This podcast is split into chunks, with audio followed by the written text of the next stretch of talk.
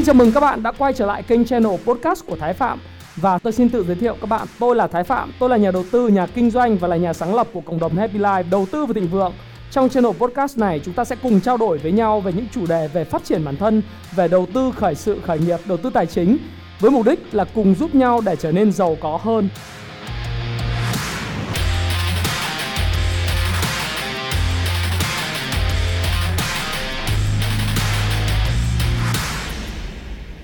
Ngày hôm nay thì chúng ta lại tiếp tục trao đổi với nhau như đã hứa về cái chủ đề bất động sản, đó là, ok, các chuyên gia đang nói gì trên media, trên truyền thông về bất động sản và bất động sản năm 2020 thì sẽ ra sao. Đây là phần thứ tư và dạo gần đây thì các bạn thấy rằng là rất là nhiều chuyên gia xuất hiện ồ ạt và rất là cao, rất là nhiều tần suất, tức là tần suất rất là cao trên các cái phương tiện media thông tin đại chúng về cái câu chuyện là uh, bây giờ là thời điểm rất là tốt để mua bất động sản. Và điều đó thì có đúng không? Chúng ta hãy cùng xem một số các cái uh, bài báo điển hình trên uh, trên trên uh, uh, ví dụ như là đây là số 2 này. Đấy, chủ yếu là trên số 2 tôi sẽ đăng lại cho các bạn để các bạn cùng đọc này. Thí dụ như chuyên gia Phan Công Tránh lúc này giữ tiền mặt hay đầu tư bất động sản lúc này. Ông này ông khuyên rằng là à, trong ờ, thị trường bất động sản thì là có ba nhóm người đang hoạt động. Đấy một là những người đầu tư mới chiếm khoảng 50% đây là những người mới đầu tư vào thị trường khoảng 2 năm mà mới chỉ giao dịch được một vài bất động sản. Thứ hai là những nhà đầu tư có kinh nghiệm. Những người này thì đã giao dịch khoảng là 5 năm rồi và chiếm 30% thị trường. Còn những nhà đầu tư gạo cội là những người chiếm 10 20% là những nhà đầu tư đủ kiến thức kinh nghiệm và trải nghiệm đã trải qua ít nhất là một hai cơn khủng hoảng có hoạch định tài chính rõ nét. Thế ông này sau đó ông mới dẫn dắt được một điều là à trong cái nhóm này hiện tại ấy, thì là chỉ có là à, hai cái nhóm đầu tư ấy, thời gian này giữ tiền mặt. Thế còn là cái nhóm thứ ba thì là đang chờ cơ hội và tìm điều giải ngân tốt khi thị trường khủng hoảng. Rồi ông nói rằng là ý ông nói là thời điểm hiện tại là cái thời điểm mà các bạn à, phải học theo những cái nhà đầu tư gọi là à, kỳ cựu là tìm những cái điều tốt để mua bất động sản. Đấy đại loại đại ý của của cái bài viết này là như thế và trong cái bối cảnh đấy thì các bạn thấy rằng là như là chung cư giao bán cắt lỗ, thực ra thì cũng chả biết là cắt lỗ thật hay không, nhưng mà tôi thì tôi vẫn thấy rằng là thông tin vậy thôi, chứ còn giá cả thì nay vẫn vẫn còn rất là cao. Rồi khách sạn ờ, khách ở Hà Nội, cái bất động sản văn phòng cho thuê thì đang giảm giá đến 50% rồi môi giới bất động sản đi các bạn ha. Môi giới bất động sản hiện tại thì đang nằm không là có lẽ đến thời điểm này là gần 80 ngày từ Tết này. đây là ngày kỷ lục Tết kỷ lục của môi giới bất động sản. Một phần là vì do cái đại dịch nó xảy ra cho nên là việc uh, social distancing ấy là cái à, hạn chế di chuyển của uh, và cách ly xã hội của chính phủ đưa ra. Thì cái bất động sản cũng giống như tất cả ngành dịch vụ rồi những cái ngành về về uh, du lịch hàng không hay là những cái ngành nghề khác thì đều không thiết yếu thì bị đóng cửa. Chính vì vậy cho nên là bất động sản thì cũng không nằm ngoài xu thế này. Do đó thì các cái liên quan đến câu chuyện là à, bất động sản đóng băng à, một thời gian từ Tết đến giờ à, đỉnh đốn nó là chuyện hết sức bình thường. Mặc dù vậy thì thị trường bất động sản hiện tại có thể nói với các bạn một điều đó là nó vẫn nó vẫn chưa giảm giá và nó đặt ra rất là nhiều những cái vấn đề liên quan đến câu chuyện là vậy thì chúng ta có đầu tư bất động sản giai đoạn này hay không? Và khi mà nói tiền mặt là vua đó thì trong cái tương quan tiền mặt là vua nó có tiền đồng tiền đô vàng và một người mới nói là ok vậy thì uh, tín dụng ồ ạt như vậy. Thời gian uh, vừa rồi các bạn sẽ thấy rằng là uh, một số các cái ngân hàng trung ương cụ thể là dẫn đầu là Fed của Mỹ thì đã đưa ra những gói kích thích kinh tế là 2.300 tỷ đô la. Và ngày hôm qua thì cũng đưa ra cái gói kích thích thêm là 500 tỷ đô la để mua trái phiếu uh, một cách không giới hạn.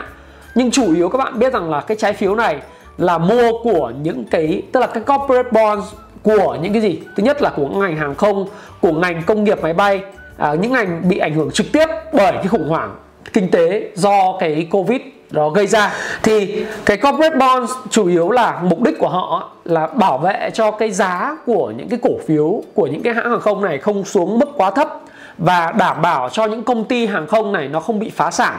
Khi giá cổ phiếu của các cái hãng hàng không nó xuống mức rất là thấp do nó không bay không hoạt động thì họ sợ là những công ty như Trung Quốc à, những công ty nước ngoài sẽ thôn tính một số ngành công nghiệp quan trọng của Mỹ. Chính bởi vậy thì Fed à, dùng hết sức bình sinh của mình và tất cả các công cụ để bảo vệ kể cả là mua trái phiếu và đưa ra một cái lượng tiền rất lớn ra ngoài thị trường để mà có thể là kích cái cái cổ phiếu của các cái công ty này nó tăng trưởng trở lại và hạn chế sự mua cổ phiếu từ các cái đơn vị của nước ngoài từ các cái tổ chức của nước ngoài và hạn chế uh, cho cho việc là cái câu chuyện là những cái ngành công nghiệp quan trọng như là hàng không và công nghiệp về máy bay của Mỹ bị rơi vào tay các cái tổ chức nước ngoài khác thí dụ như của Trung Quốc hay là Nga thí dụ vậy. Ha các bạn ha. Và trái phiếu thì họ cũng chấp nhận mua những trái phiếu của những cái bang và những cái thành phố tự trị cũng như là trái phiếu của những à, những cái ETF đấy thì để làm sao là làm cho các cái quỹ ETF hay là các các cái bang nó không bị phá sản, tránh những cái đổ vỡ dây chuyền về kinh tế. Nhưng liệu việc bơm những cái khoản tín dụng như vậy ra nền kinh tế sẽ khiến bất động sản tăng giá ồ ạt hay không? Đó phải là lạc quan tếu hay không? Và những lập luận rằng là tiền mặt là vua là sai rồi, bây giờ phải mua bất động sản giống như các chuyên gia hiện nay đang trên báo nói, bởi vì do là lạm phát sẽ gia tăng nên các bạn phải tích trữ bất động sản. Điều đó có đúng hay không? Và chúng ta sẽ cùng xem những cái vấn đề liên quan đến câu chuyện của 2008 đến 2018 đặc biệt là cái giai đoạn từ 2008 cho đến 2012 đó, để chúng ta thấy rằng là chưa chắc khi tín dụng bơm ra nền kinh tế thì nhìn bằng số liệu cụ thể là bất động sản sẽ tăng hay nó sẽ đóng băng. Đấy, thì bây giờ tôi sẽ chia sẻ với các bạn một cái điều như thế, để các bạn thấy rằng là các chuyên gia nhiều khi lên trên báo nói như thế này. À, và khuyến khích người ta mua thì tôi mới, mới bảo là với anh em rằng là các bạn phải hình dung được một điều đấy. Đây là nhiều người PR trên báo như vậy. Thế các bạn phải hỏi một cách rất là thẳng thắn đó là trước đây khi bất động sản nó bán được của những giai đoạn 2017, 2018, đặc biệt 2018 và đất nền 2019 có những cái bài nào trên báo? Gần như không. Không có cái bài nào ở các chuyên gia lên tiếng là hãy mua bất động sản thời điểm này cả. Bởi vì khi đó hàng của họ bán rất là chạy. Tội gì phải lên trên báo truyền thông? Đúng không? Thế thì khi mà có một cái tín hiệu là rất nhiều người chuyên gia lên trên báo nói về thị trường bất động sản tốt đẹp và bất động sản như chiếc lò xo nén để bùng phát trở lại tăng trở lại rồi giá sẽ tăng cao trở lại do in uh, tiền rồi bơm tiền bơm tín dụng này nọ. Thì mình phải nghe là à trước đây ngon đấy tại sao không lên báo nói? Bây giờ tại sao lên nào báo nói? Lên báo nói là có dụng ý gì? Nếu ngon thì ăn một mình tại sao lên báo nói? Đấy thì mình phải đặt cái câu hỏi như thế. Và tôi cũng đặt câu hỏi thế đúng không?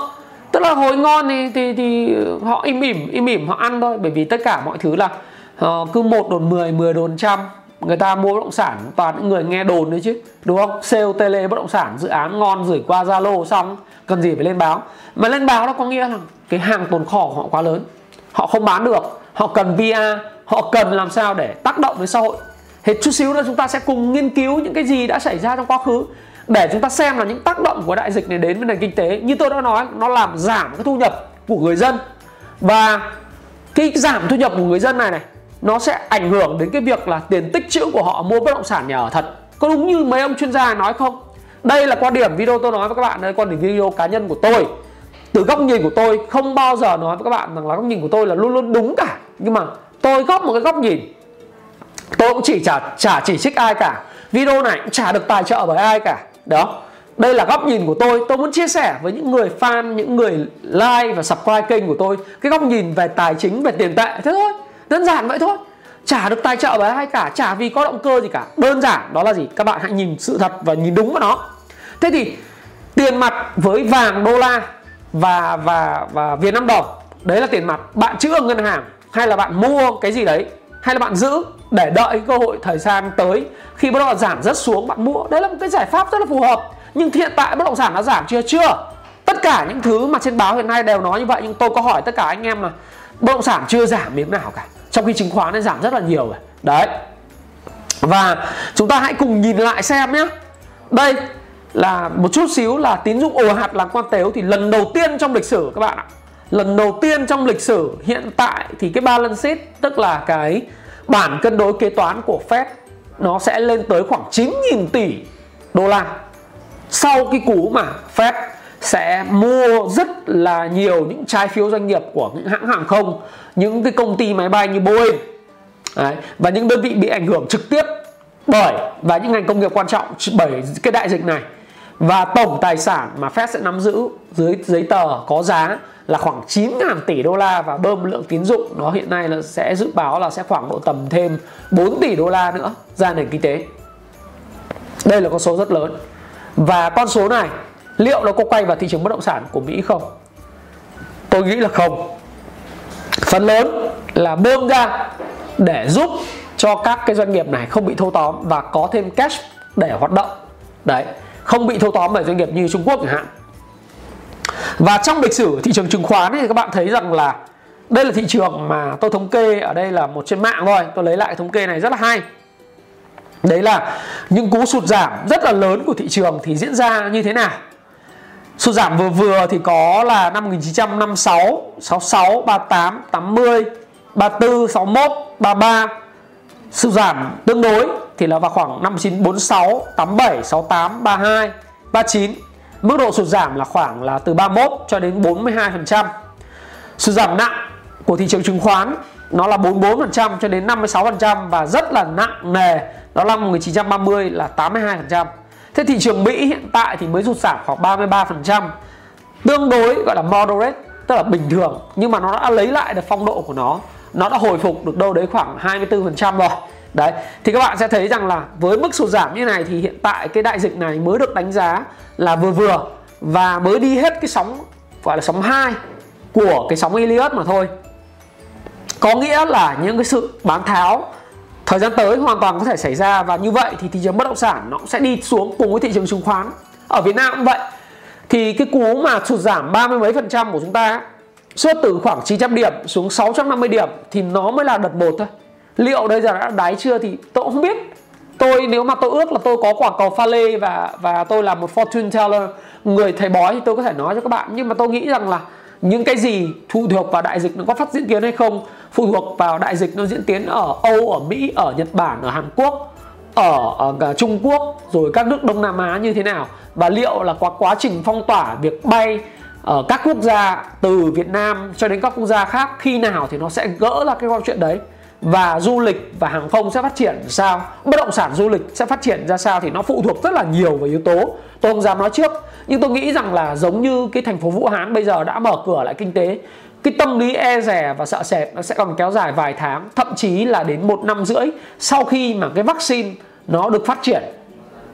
Thì lúc đấy người dân mới, mới đi du lịch và lúc đấy bắt đầu có thể có những cầu du lịch uh, lớn hơn từ Trung Quốc quay trở lại Việt Nam. Trung Quốc là nơi chiếm đến 30% cái nhu cầu du lịch và khách du lịch quốc tế ở Việt Nam của năm 2019 và sau đó là Hàn Quốc sau đó là các nước Đông Nam Á tức là Đông Á và sau đó là các nước uh, Đông Nam Á rồi mới đến Âu Châu và Mỹ Châu. Đấy thì các bạn hình dung là chúng ta phụ thuộc rất nhiều vào Trung Quốc. Do đó thì chúng ta không thể nói được cái gì là thị trường sẽ hồi phục đặc biệt đặc biệt là thị trường bất động sản. Hiện nay bất động sản của uh, gọi là condotel ấy, du lịch ấy nó tồn kho lên tới là 10.000 căn hộ. Và chúng ta không biết được cái khối lượng hiện tại mà cái số lượng tồn kho này này, nó có khả năng chi trả cho những người sở hữu và góp vốn sở hữu những cái condotel này hay không. Và tổng nợ bằng trái phiếu doanh nghiệp họ đã phát hành bao nhiêu và họ nợ với cái chương trình cam kết và trả lãi suất ấy là bao nhiêu tiền. Liệu bao nhiêu ngày họ đủ tiền để trả những cái cái khoản mà uh, cam kết lợi nhuận cho nhà đầu tư. Chúng ta không biết hoàn toàn mù mờ mờ với con số đó nhưng chỉ biết là 10.000 căn hộ condotel bất động sản du lịch nghỉ dưỡng. Trong 2 năm tới sẽ là một cái quả bom hẹn giờ nổ chậm cho cái thị trường bất động sản. Và ai cũng dính vào cái thị trường này chứ không phải là chỉ có một uh, một đơn vị nào đó. Từ cái người chủ đầu tư cho đến cái người đơn vị phân phối đều bị dính vào cái thị trường này và nó sẽ là một cái thứ kích hoạt những cái làn sóng tiếp theo của câu chuyện là một cái cái gọi là nợ xấu ở ngân hàng. Thì nhân tiện đây thì cũng nói về một số cái chuyện các bạn hỏi tôi là liệu gửi ngân hàng thời điểm này tiền mặt là vua thì liệu thì nó có nguy hiểm không? Ngân hàng có phá sản không? Thì tôi nói với các bạn rằng là tùy thôi nhưng mà đối với ngân hàng nhà nước thì tôi nghĩ rằng là bốn ông lớn của Việt Nam thì rất là khó để mà nói là câu chuyện là phá sản. Bởi vì uh, chúng ta thì chưa có cái luật để cho có luật rồi cho tổ chức tín dụng phá sản, nhưng mà có lẽ về ổn định chính trị hay là ổn định xã hội thì tôi nghĩ rằng rất là khó. Sẽ có nợ xấu tăng lên nếu mà cái đám Conotel không được giải quyết hay là những cái đám mà trái phiếu doanh nghiệp. Tôi không nghĩ rằng là Việt Nam sẽ mua lại trái phiếu doanh nghiệp đâu uh, của các bất động sản đâu? Bởi vì hiện nay chúng ta đang siết bất động sản chứ không có câu chuyện là chúng ta giải cứu bất động sản. Bởi vì bất động sản nếu mà chúng ta giải cứu nó thì nó là sẽ là một tiềm tiềm ẩn rất là nhiều rủi ro. Bởi vì bởi vì giá cả bất động sản đang rất cao này này. Nếu chúng ta giải cứu nó thì chúng ta sẽ tiếp tục đẩy giá nó cao hơn nữa và gây bất ổn xã hội cho người nghèo. Và những người thu nhập thấp thì không biết bao giờ có thể mua được bất động sản. Bởi vì cái đây là nó là, là hiện tượng cao giá suốt từ năm 2018 2019 rồi. Các bạn hình dung như vậy và quay lại cái uh, cái cái Việt Nam trước đi. Thì chúng ta thấy rằng là ở thế giới như vậy rồi thì Việt Nam thì sao? Thì các bạn thấy là chúng ta không cứu là bởi vì cái cái tăng trưởng suốt từ 2008 đến 2018 của chúng ta chúng ta thấy điểm qua một giai đoạn đó là 2008 ấy cái cái lạm phát chúng ta đến 22,97% do chúng ta kích một cái lượng tiền rất lớn kích cầu và nó chảy vào bất động sản và chứng khoán. Đấy các bạn thấy là đến 22,97% là lạm phát và cái tín dụng tăng trưởng 30% sau đó năm 2009 thì tiếp tục tín dụng tăng đến 37,7% và lạm phát ở mức 6,88% sau đó thì là 2010 tiếp tục bơm tín dụng vào nền kinh tế 27% tăng trưởng. Thì cái lạm phát lên 18% trong cái giai đoạn này là cái giai đoạn mà tất cả những lý luận tôi vừa nói với các bạn về cái câu chuyện ngay từ đầu của những kẻ mà đang đứng lên hô hào ở trên các diễn đàn hay là những cái chuyên gia nói rằng tín dụng tăng trưởng thì bất động sản sẽ tăng. Tôi xin lỗi lỗi các bạn là các bạn hãy nhìn lại lịch sử đi. Từ 2008 đến 2011 khi tín dụng tăng rất mạnh, đấy, thì lạm phát cũng tăng tương ứng. Và nếu các bạn nào sống trong cái thời kỳ đó, thì ăn được đúng một cái sóng bất động sản từ tháng 2 năm 2009 đến tháng 10 năm 2009 còn sau đó, bất động sản đóng băng suốt từ 2009 cho đến tận năm 2012 đấy các bạn hình dung không? Nếu bây giờ tôi không nghĩ rằng chính phủ sẽ lặp lại một trong những sai lầm nghiêm trọng như thế để cứu những cái doanh nghiệp bất động sản.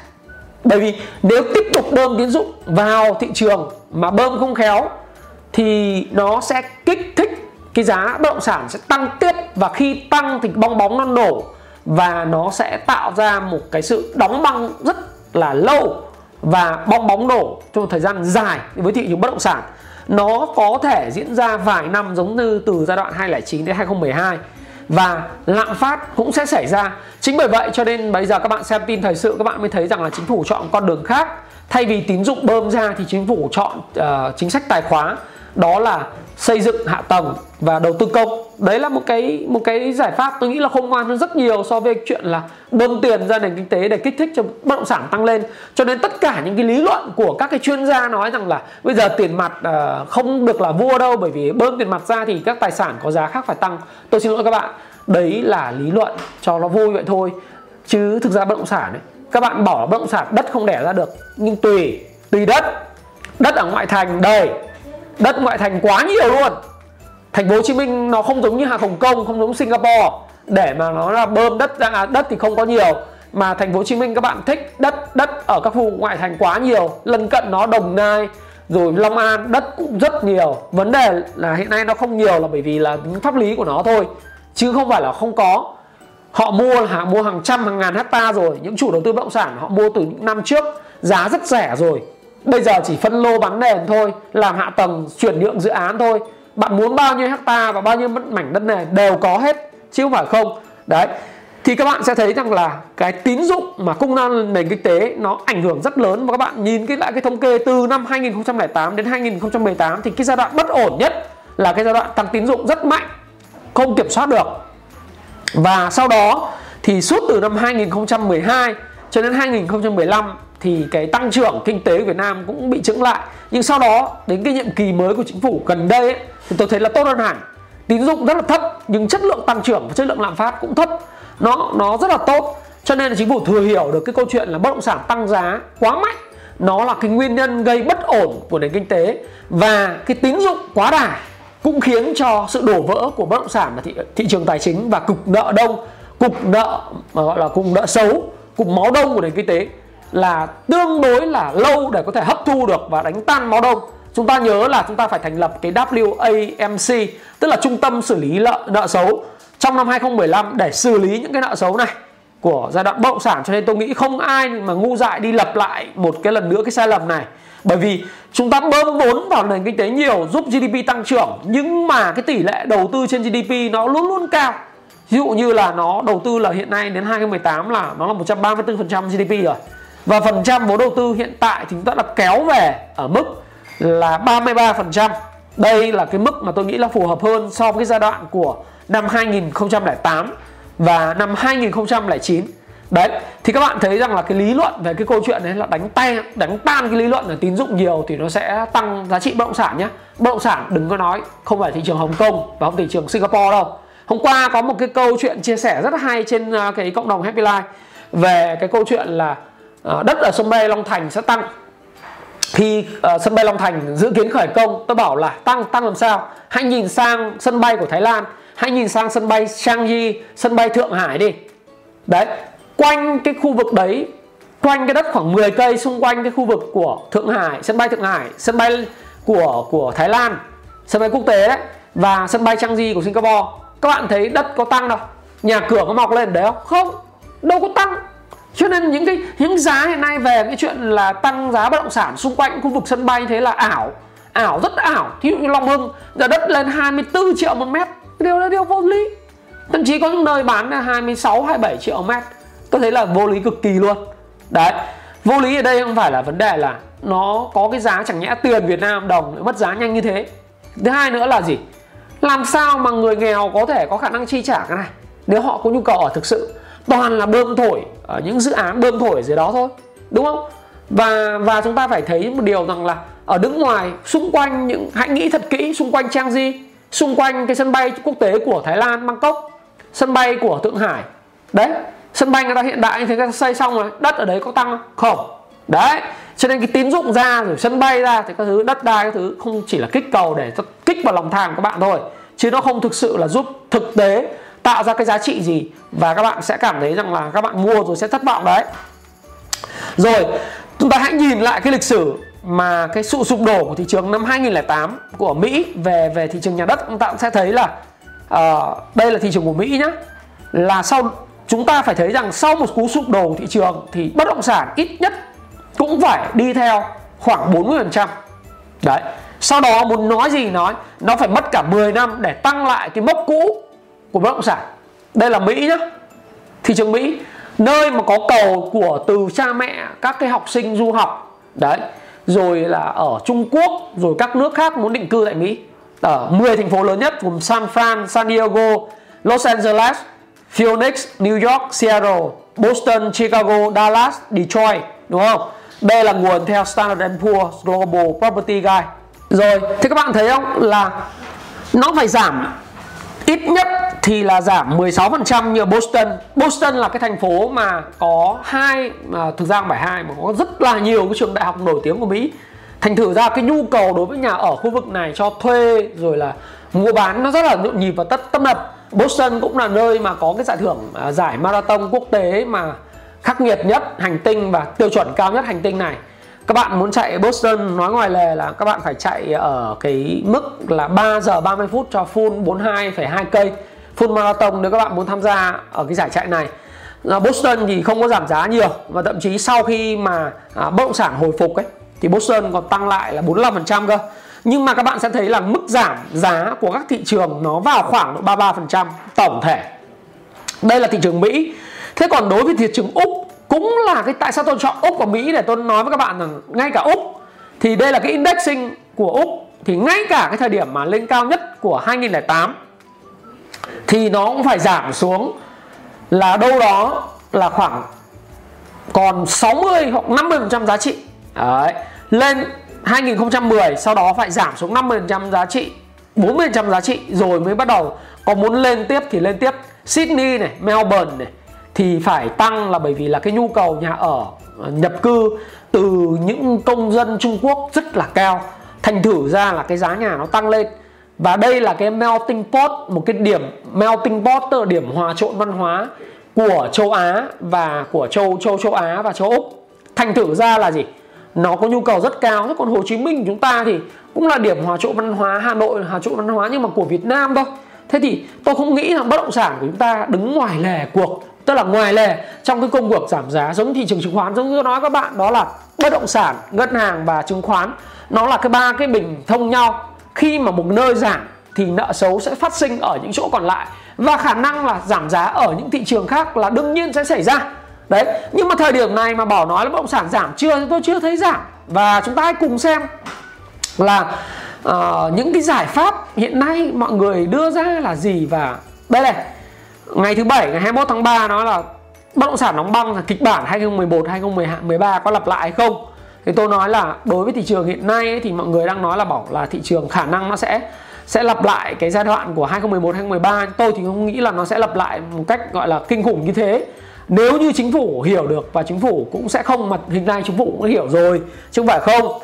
Đó là đây số lượng thống kê lên 10 10 vạn căn ấy. xin lỗi các bạn không phải là 10.000 căn mà 10 vạn căn có nghĩa là 100.000 căn condo theo đấy nó kinh khủng và hiện nay thì cái thị trường bất động sản nó đã chậm từ 2019 nhưng nó sẽ còn tiếp tục chậm do cái đại dịch nó gây ra là nó chịu cái thông tư siết tín dụng bất động sản từ đầu năm 2020 lực cầu yếu và doanh nghiệp bất động sản lao đao này cầm cự thôi.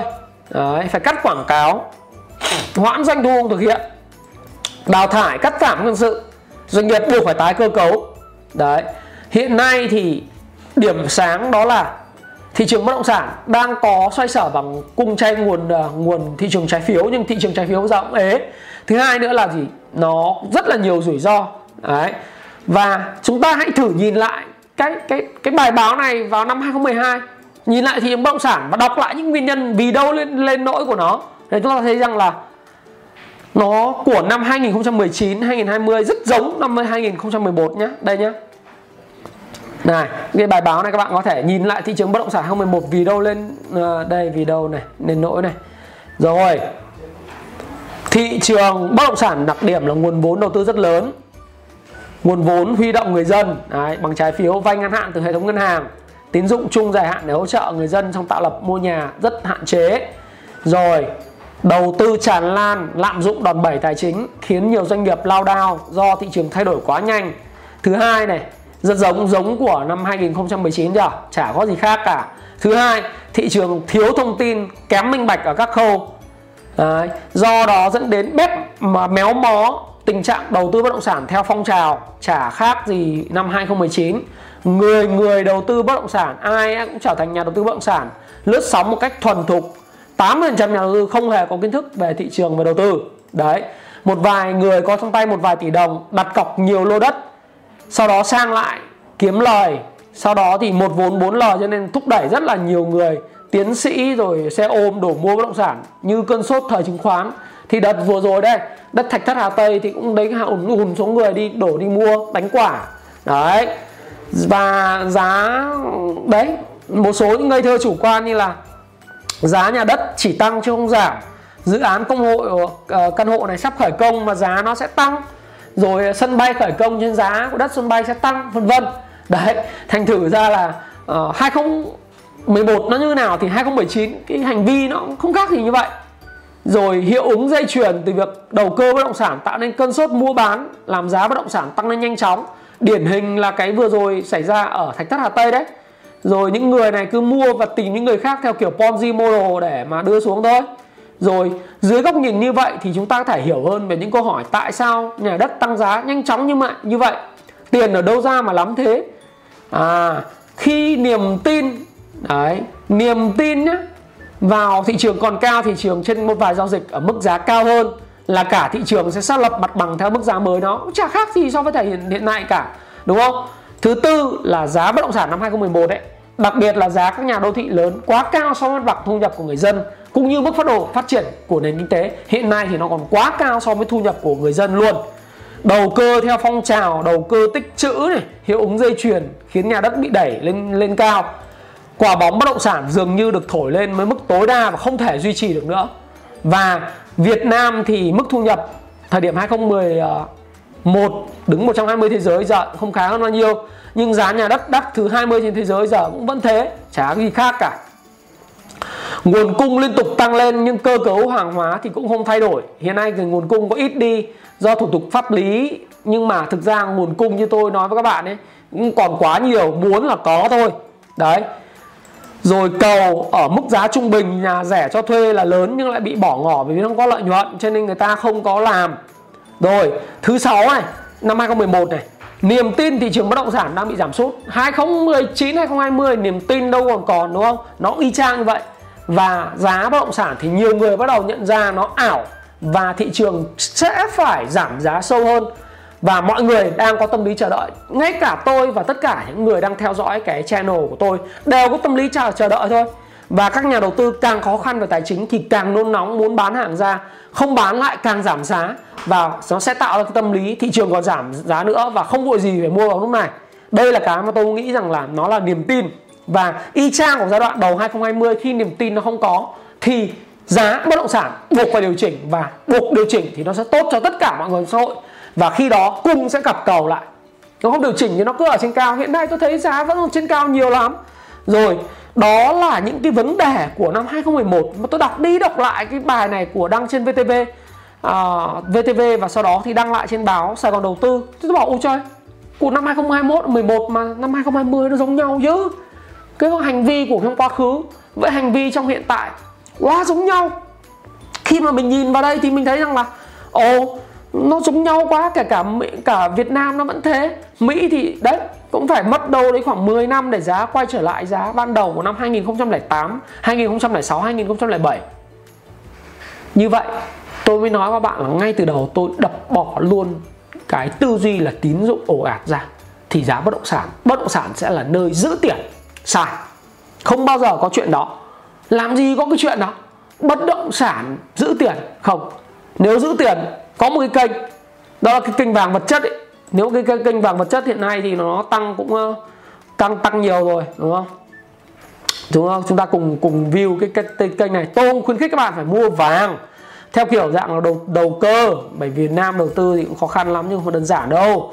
Thế nhưng mà chúng ta có thể xem là vàng hiện nay là 1.700 uh, ờ, ounce ờ, đô một ounce rồi. Và vàng thì có thể đang lên tới cái con số là 48 49 triệu một uh, một uh, một chỉ vàng à, một cây vàng một lượng vàng. Thế thì với tôi lốt mãi không được cái này tôi nói các bạn bo vậy thì à, đối với lại thị trường hiện nay á, tôi vẫn bảo lưu là tiền mặt là vua nhưng mà các bạn hãy nhớ là nó chỉ là vua trong một thời gian ngắn thôi. Việc của các bạn đó là gì? Làm việc chăm chỉ tích lũy nó tiết kiệm uh, có thể mua vàng hoặc uh, hoặc để đảm bảo cái cái có thể giữ vàng nhé để mà đảm bảo cái lạm phát nó không lạm phát hiện nay còn là rất thấp. Thế nhưng mà uh, tôi nghĩ là cái việc bơm tín dụng ra nền kinh tế của thị trường nước ngoài thì chủ yếu là để mua các trái phiếu chính ờ, của các cái công ty nó cũng sẽ không ảnh hưởng nhiều đến lạm phát. Và Việt Nam thì chính phủ rất là thông minh khi không bơm tín dụng nền kinh tế ồ ạt giống như giai đoạn của 2008 đến 2011 cho nên là sẽ dùng chi tiêu công và đầu tư công là chủ yếu. Thành thử lạm phát tôi nghĩ cũng sẽ là cái thứ mà chính phủ sẽ kiểm soát rất là tốt thì khi mà làm được những như vậy thì cái lạm phát nó không phải là một thứ là sẽ bào mòn giá trị các bạn. Cho nên các bạn có thể giữ yên tâm giữ đồng tiền Việt trong ngân hàng. Ngân hàng không phá sản được đâu. Rồi có thể uh, ưu tiên một số các kênh như đầu tư vàng rồi uh, ngoại tệ thì tôi không khuyến khích. Vì đối với chính phủ thì đầu tư ngoại tệ găm ngoại tệ nó là cái hành vi ờ, phi pháp. Nhưng mà các bạn có thể chờ đợi những cái cú sụt giảm của thị trường bất động sản thị trường cổ phiếu để các bạn có thể và tôi nghĩ là có thể sở hữu nó hiện tại thị trường cổ phiếu thì sau cái đợt mà giảm xuống 650 điểm thì bây giờ nó hồi phục lên đâu đó khoảng 760 điểm và tôi nghĩ rằng là cái đợt hồi phục này nó không bền vững là như tôi nói với các bạn từ rất nhiều cuối cùng lắm lên 7.8 rồi nó sẽ phải có một đợt giảm xuống sóng 3 Elliot thôi. Sóng 2 thì nó đã lên đến 7.6, 700 765 rồi đúng không? Nó có thể năng lên 708, 709 thậm chí 800 thì sao? Sau đó nó sẽ phải sụt giảm lại. Các bạn hãy chờ đợi bởi vì những cái điều mà uh, phức tạp ảnh hưởng đến hoạt động của doanh nghiệp nó vẫn còn đang hiện hữu uh, trong một cái nền kinh tế rất mở của Việt Nam. Cho nên các bạn hãy giữ tiền mặt là vua trong khoảng thời gian nhất định và đợi những cái tài sản như là những cổ phiếu công ty tốt theo payback time ngày đòi nợ uh, 4M hoặc là những cổ phiếu tăng trưởng uh, nó bị giảm giá và được định giá sai chúng ta có thể mua. Với cái khoản tiền mặt sẵn trong tay và thứ hai là chúng ta có thể đầu tư thêm một chút vàng, rồi chúng ta chờ đợi bất động sản nó giảm xuống. Đừng nghe, đừng bao giờ nghe những cái câu chuyện lên trên báo nói rằng là hãy găm bất động sản rồi à, à, nhà đầu tư chuyên nghiệp khác với số đông rồi chúng tôi chúng tôi khuyến khích các bạn mua bất động sản. Chúng tôi thấy nó chả làm sao đâu. Nếu chả sao, ông phải lên báo làm gì? Nếu không sao thì ông cứ để im đấy ông lên ông nói làm gì? Đúng không? Phải nói thẳng thế luôn đi. Ông sao thì giống như năm 2017 2018 lúc ăn à, đầy tiền đấy thì ông có lên báo nói một câu nào là à, thị trường đất tốt đấy đây là cơ hội đầu tư rất lớn mời các bạn đến đầu tư chia tiền cùng tôi có đâu. Lúc ông ăn thì ông cứ nói ờ, ông cứ để nguyên thế ông ăn lúc mà ông khó ông, ông lên ông hô khôn thế ai chả làm được đúng không? Đó là lý do tại sao tôi mới làm cái video này và video này thì uh, kết lúc kết thúc của nó bằng một cái là thời chung cư ra bán cắt lỗ. Tôi hy vọng nó cắt lỗ thật sự chứ còn nó vẫn cứ để giá cao hiện tại nó chả cắt lỗ thì cũng chả biết thế nào. Nhưng mà cái niềm tin đối với lại cái thị trường rất quan trọng. Thì hiện tại tôi thấy rằng năm 2011 và đầu 2020 cái niềm tin đối với thị trường bất động sản của người dân và niềm tin của họ cho rằng rất nhiều số đông nói rằng là thị trường có thể sẽ có những đợt suy giảm và nó phải có những đợt suy giảm, điều chỉnh ở mặt bằng giá để người ta có thể mua được. Những người thu nhập thấp có thể mua được bất động sản.